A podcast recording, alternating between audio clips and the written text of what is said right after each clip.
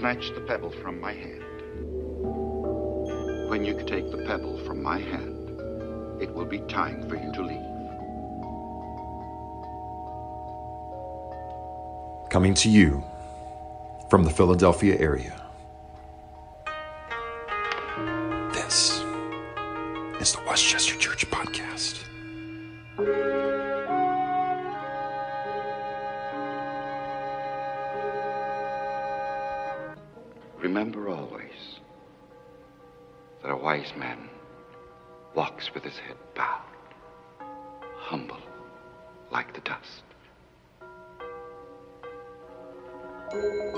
Of weeks ago, we resumed our journey called Apprentices, which is a series of messages where we hear Jesus explaining what his followers looks like, how they act like, how his apprentices, how his disciples think like, and ultimately how they live like. And a couple of weeks ago, we had left off in John chapter 8, where Jesus says that if you continue in my word, you're going to know the truth, and the truth is going to set you free. And this morning in John chapter 15 is really a continuation of where we left off two weeks ago.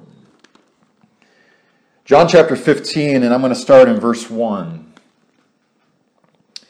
where Jesus says, I am the true vine, and my Father is the vine dresser. Every branch in me that does not bear fruit, he takes away. And every branch that does bear fruit, he prunes that it might bear more fruit. He says, Already you are clean because of the word that I have spoken to you. Abide in me, and I in you. As the branch cannot bear fruit by itself unless it abides in the vine, neither can you unless you abide in me. I am the vine, and you are the branches. Whoever abides in me and I in him, he it is that bears much fruit. But then he says, For apart from me, you can do nothing. If anyone does not abide in me, he is thrown away like a branch and withers. And the branches are gathered, thrown into the fire, and they're burned. If you abide in me and my words abide in you, ask whatever you wish, and it will be done for you. By this my Father is glorified that you bear much fruit. And so, and then he says, prove to be my disciples. At the word of the Lord. Well, as I have explained many times in, in my time here Westchester, it's, it's something that I like to um, say oftentimes for my own sake as I read the text is that oftentimes our greatest really mistake in reading scripture is we are a product of our own individual experiences. Sometimes we have a tendency of reading a text as if all of this had been written originally for American churches living in the 21st century. When in reality, what we're doing as we read John chapter 15 is that we are eavesdropping on a heart to heart Jesus is having with his apostles. We are flies buzzing on the wall of an ancient city.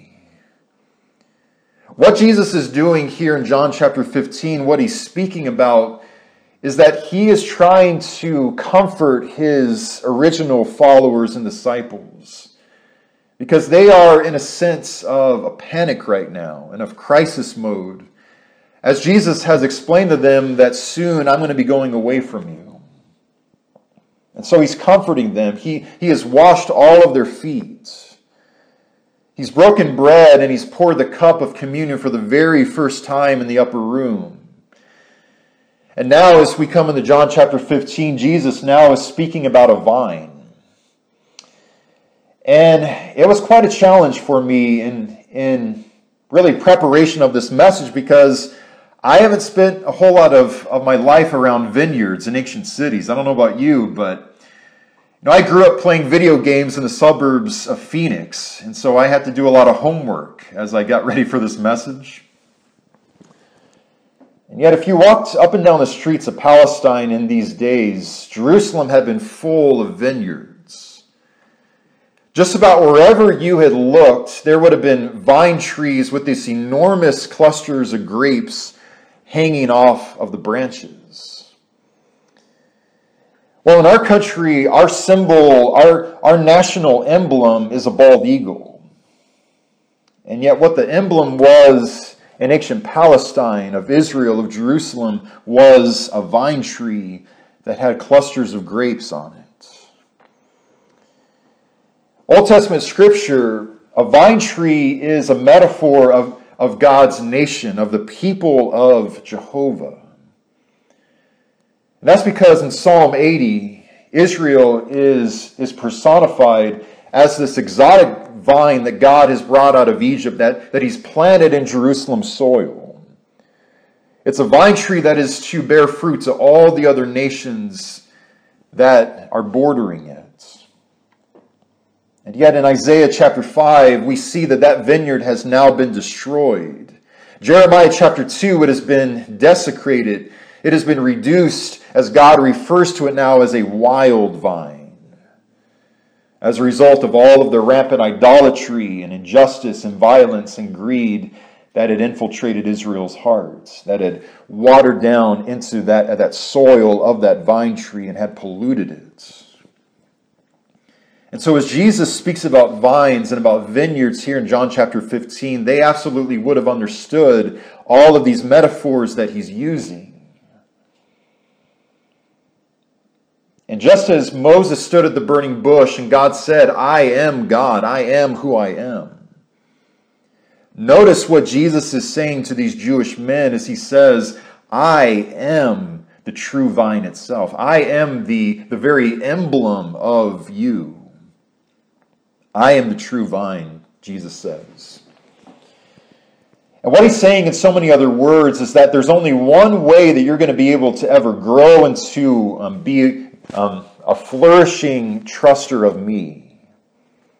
There's only going to be one reason why people will be able to look at you and to see righteousness and goodness emanating from your hearts. There's only one source of power and of holiness that we can ever tap into as the believers of Jesus Christ. And it does not come from a preacher like myself but rather what the attitude is of his followers is that Jesus Christ is our preacher. I know it's true that I am sitting here right now, everybody hears my, my voice bringing forth a message to our ears this morning. And yet, in such a greater sense, I am seated alongside every single person as a child sitting at the feet of our teacher, Jesus Christ. You see, we are all shepherd in the pasture of the good shepherd. Or as Jesus says here in John 15, we are all branches that are connected to the vine in the tree. It does not come from a preacher and it doesn't come from a president either. But rather, what the attitude, what the mindset is of the follower of Jesus Christ is that Jesus is my president. And the Sermon on the Mount and love your neighbor as yourself and, and wash one another's feet in service and in love to, towards one another, that is our constitution. That is the constitution of King of Kings, Lord of Lords, President of Presidents, Jesus Christ.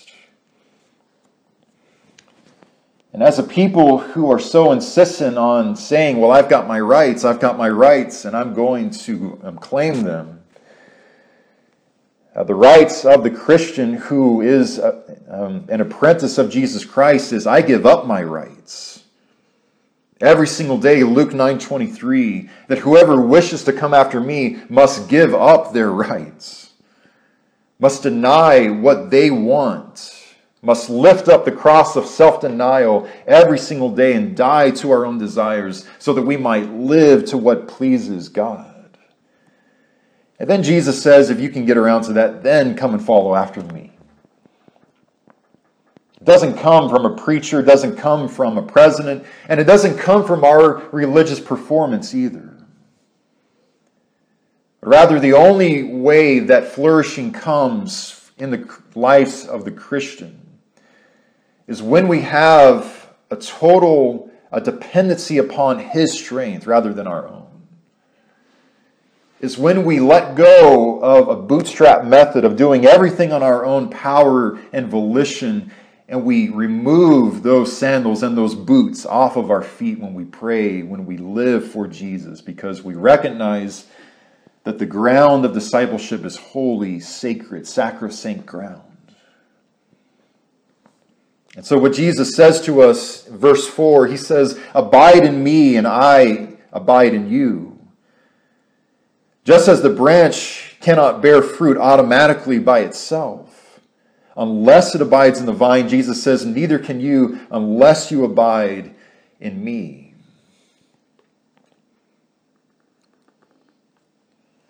And then he says in verse 6, He says, If anyone does not abide in me, he is thrown away like a branch and withers.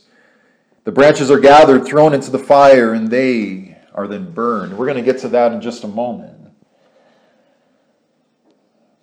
And yet, he also says in verse 2 that I'm going to be a pruner of that fruit. You see, he also speaks about a vine dresser, and that vine dresser is God the Father. You see, the vine dresser is the one who owns the whole entire vineyard, whose job is to nurture and to trim that vine or, or that vine tree. The vine dresser feels a very deep seated responsibility that, that I need to, to um, see that tree grow and to blossom and to flourish. And yet, the only way that there's going to be a harvest, Jesus says, is that that, that branch has to be connected to the vine. So Jesus is saying to them as well as to us that it's only those who abide in me and my words abide in them who are truly my, my followers and my disciples. I've spoken here and there about our dogs, Mika and Josie. And we love our dogs. They're our children, you know, so, so it's a big deal to us. And yet, the thing about Mika and Josie, though, is that they are entirely dependent upon me. When they need something to eat, they can't just make their or, um, food automatically appear in their bowl. When they need water to drink, they can't just go into the kitchen, open up the refrigerator, pour water into their, their drinking bowl. When they need to go for a walk outside, they can't just let themselves out and then let themselves back in, but they come looking for me every single time. And whenever that happens, though, almost every single time that I feed them or that I give them water to drink, it's as if I am looking into a mirror of my own soul. Because as Jesus says, apart from Him, we can do absolutely nothing. We can't do anything without Jesus. You see, we are spiritually helpless apart from Christ. We are entirely dependent upon Jesus for our grace, for our mercy, for our forgiveness, for the words and for the ability and the actions to turn this world upside down for Him. We're not doing any of that without Him. And so, as Jesus says, that I'm going to, anybody who abides in me, I'm going to actually prune. That word prune, of course, means that I'm going to cleanse them. I'm going to remove whatever is preventing growth in, in those grapes, in those clusters.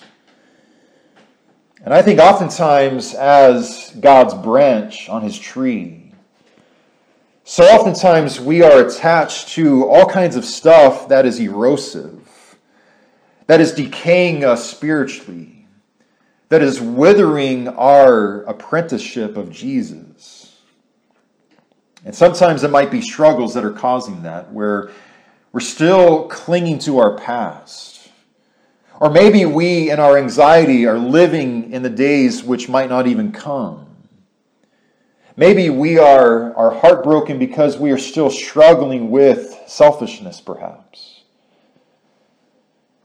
And in other times, it is distractions that is causing that, that erosion where you're trying to have a conversation about Jesus and what the other person talks about, all they ever talk about is apocalyptic forecasting. It's trying to add this verse with that verse and put all of the clues together so that they can guess and surmise when the end of the world is going to be. For a lot of people in churches all across the world, it is enslavement to tradition, to all these unwritten church rules that are being imposed upon other Christians. All of this stuff, it makes for chit chats. And yet, notice that none of these things can ever bring about transformation in the image of Christ. None of these things help us flourish as, as the followers of Christ Jesus.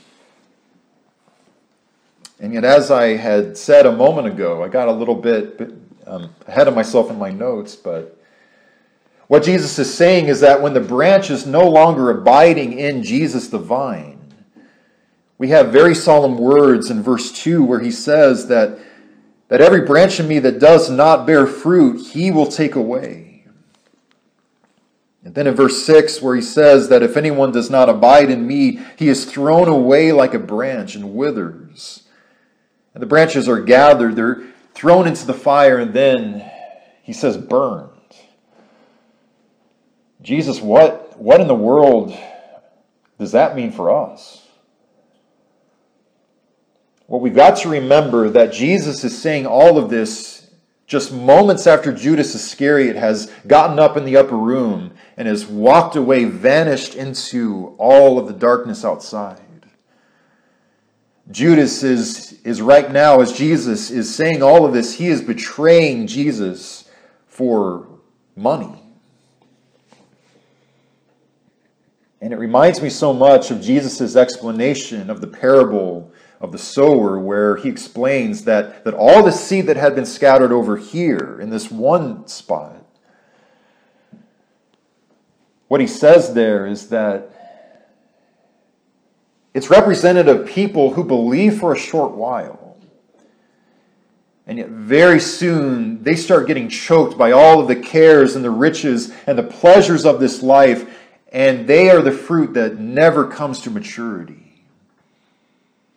See, I believe this is what Jesus is speaking about, where he says that, that they're, in the sense of their discipleship, it is a branch that has withered.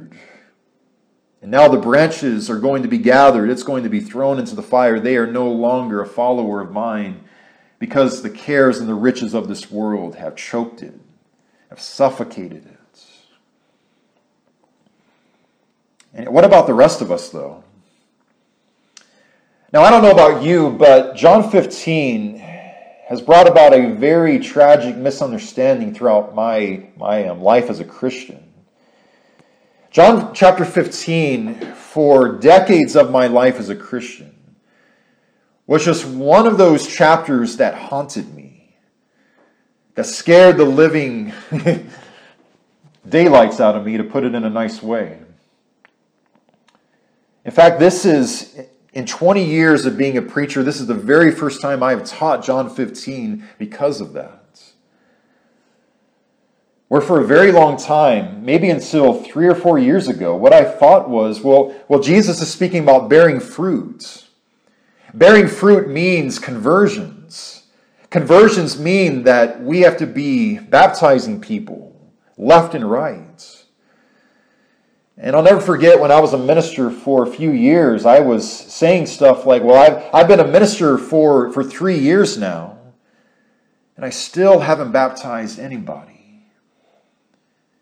And I kept it in the very back of my mind all the time that maybe it's just a matter of time before God just throws me away and throws me into the fire because I am not bearing the fruit of, of conversions and baptisms.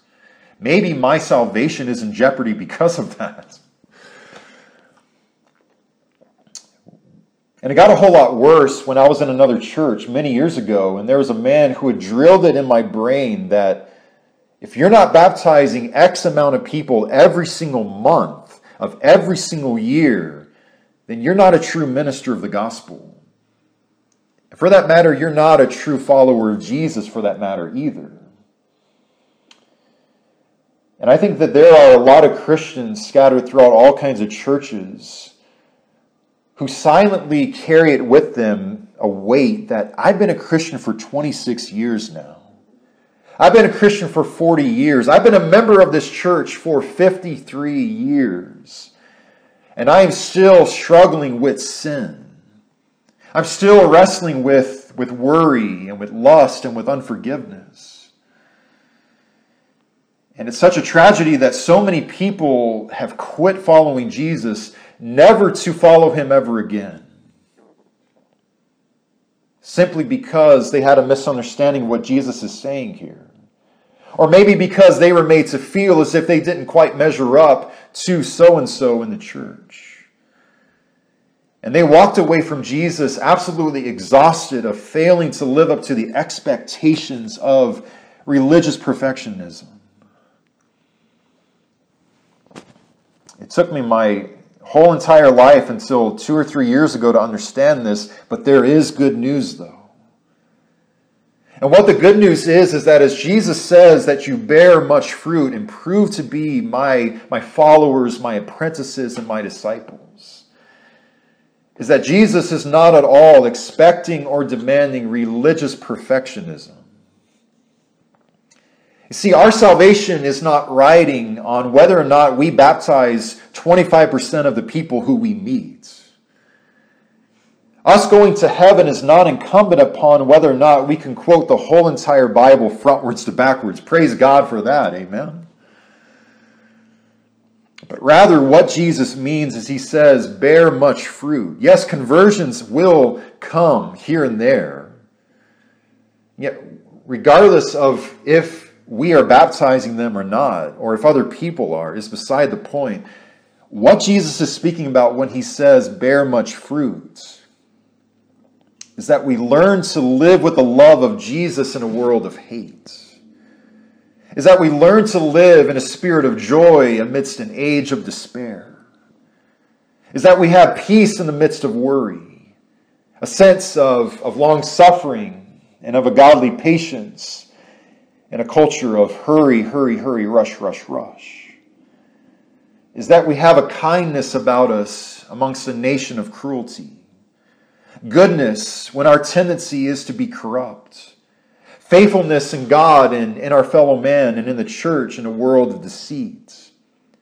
Is that we are people who have gentle spirits in the midst of aggressiveness and that we are a people who are known for their self control in a time of self indulgence.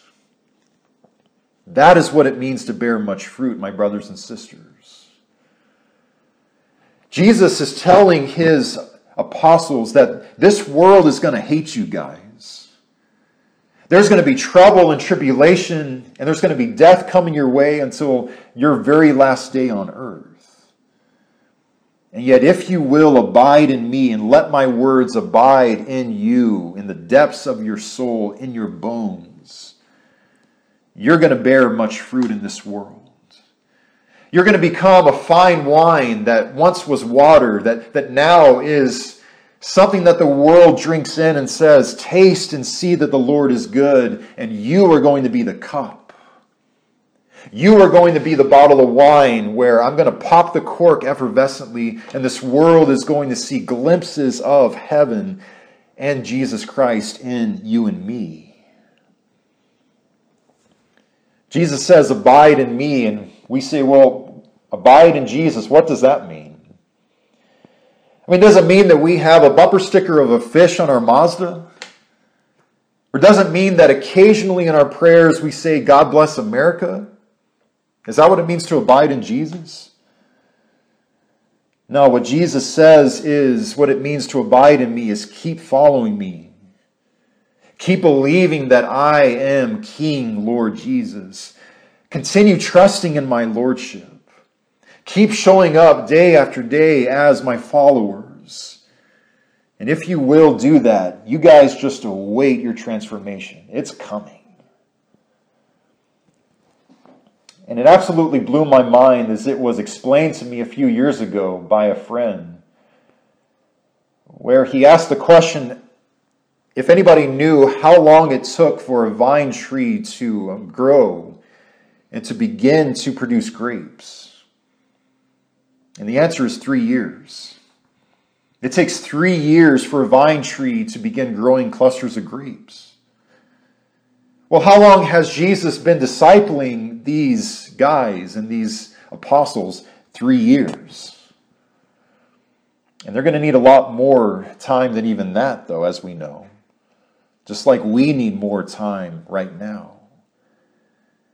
Did you know that as Jesus says, Abide in me and bear much fruit and prove to be my disciples, that word prove means mainly to eventually become a disciple of Jesus.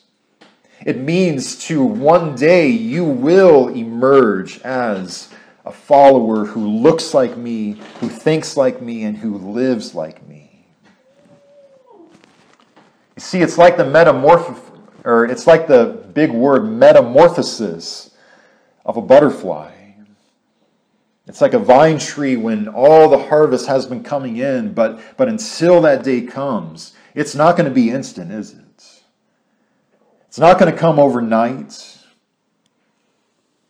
And yet, as a vintner who I once heard said so well, that there can be no fine aged wine unless the grapes have been crushed. And there's a theologian whose name was Henri Nouwen, and what he said is that when we are crushed like grapes, we cannot even dream of the wine that we will one day eventually become.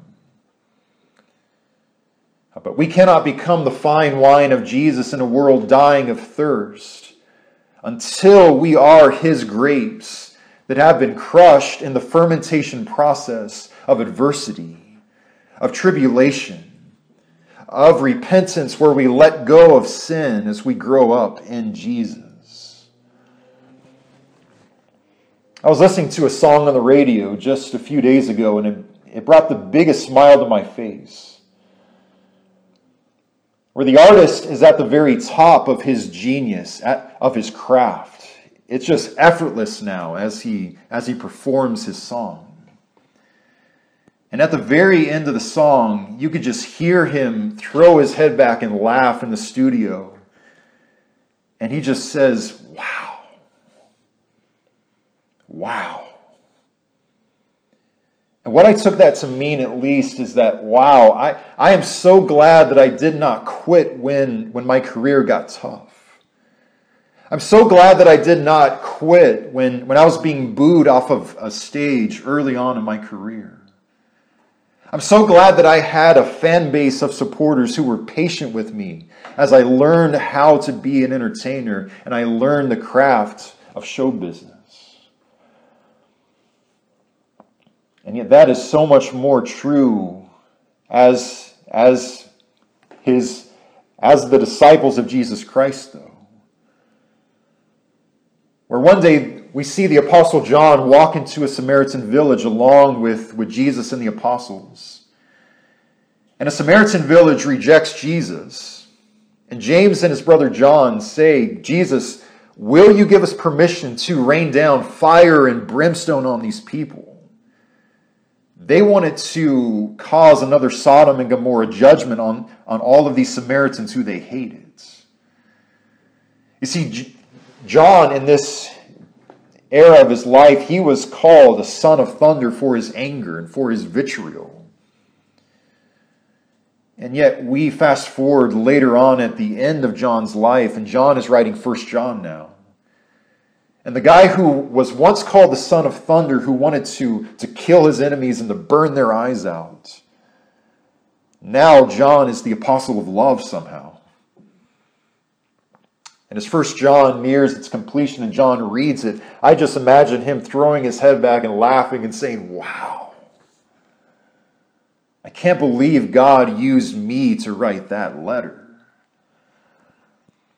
And yet, before he became that version of John, he had to be crushed like a grape. He had to let go of all of that hatred of his enemies, of, of the Samaritan people. I think about the Apostle Peter as just moments after Jesus says all of this, what is Peter doing in the courtyard? I swear to God, I never heard of Jesus, you guys. Nobody failed Jesus in the Gospels more than Simon Peter. And yet he kept showing up. And we fast forward and we come into the book of Acts, and now Peter is the one who has the keys to the kingdom. He's the one who is proclaiming the gospel for the very first time to Jewish and Gentile ears. He's walking into cities, and just his shadow is healing people of their diseases that they've had their whole entire lives. I picture Peter throwing his head back and saying, Wow, I can't believe there are Gentiles in the church now living as one with Jews. I can't believe God is doing that through me. And yet Peter had to be crushed like a grape before he could do that. It's true of the Apostle Paul that as he is planting churches all over the place, he's a messenger of Jesus Christ now.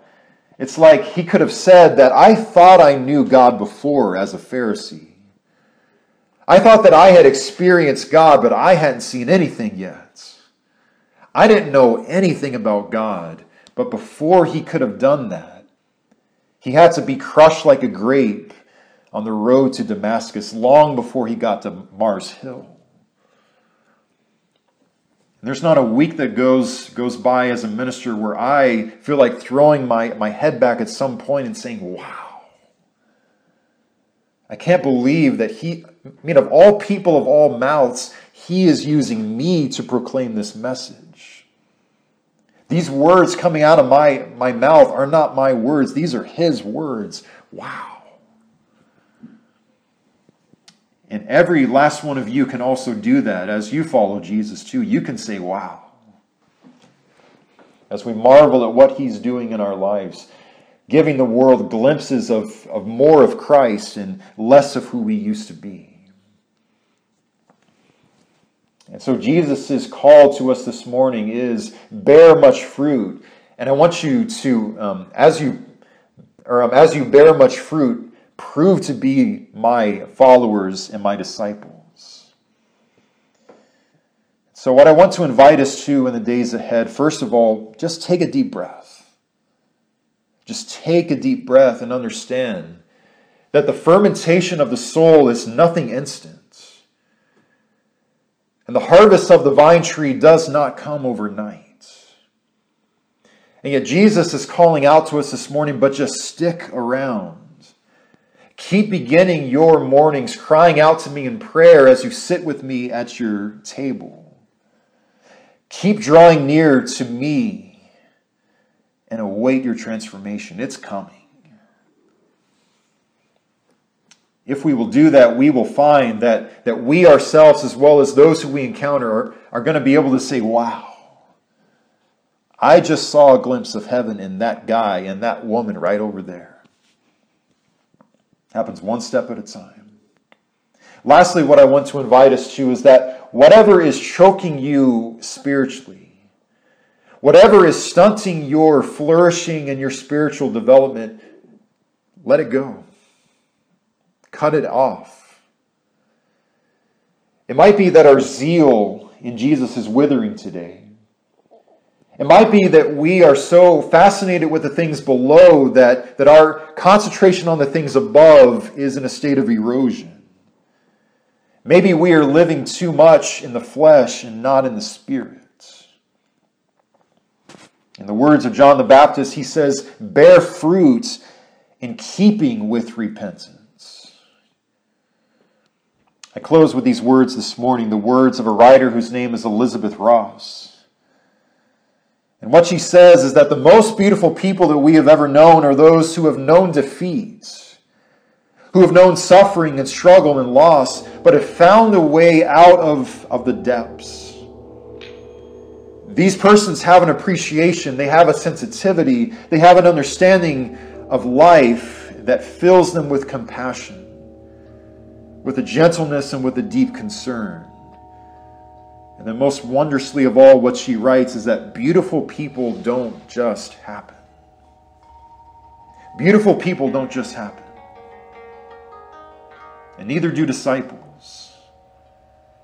Yet rather, disciples who bear fruit have to be crushed like grapes.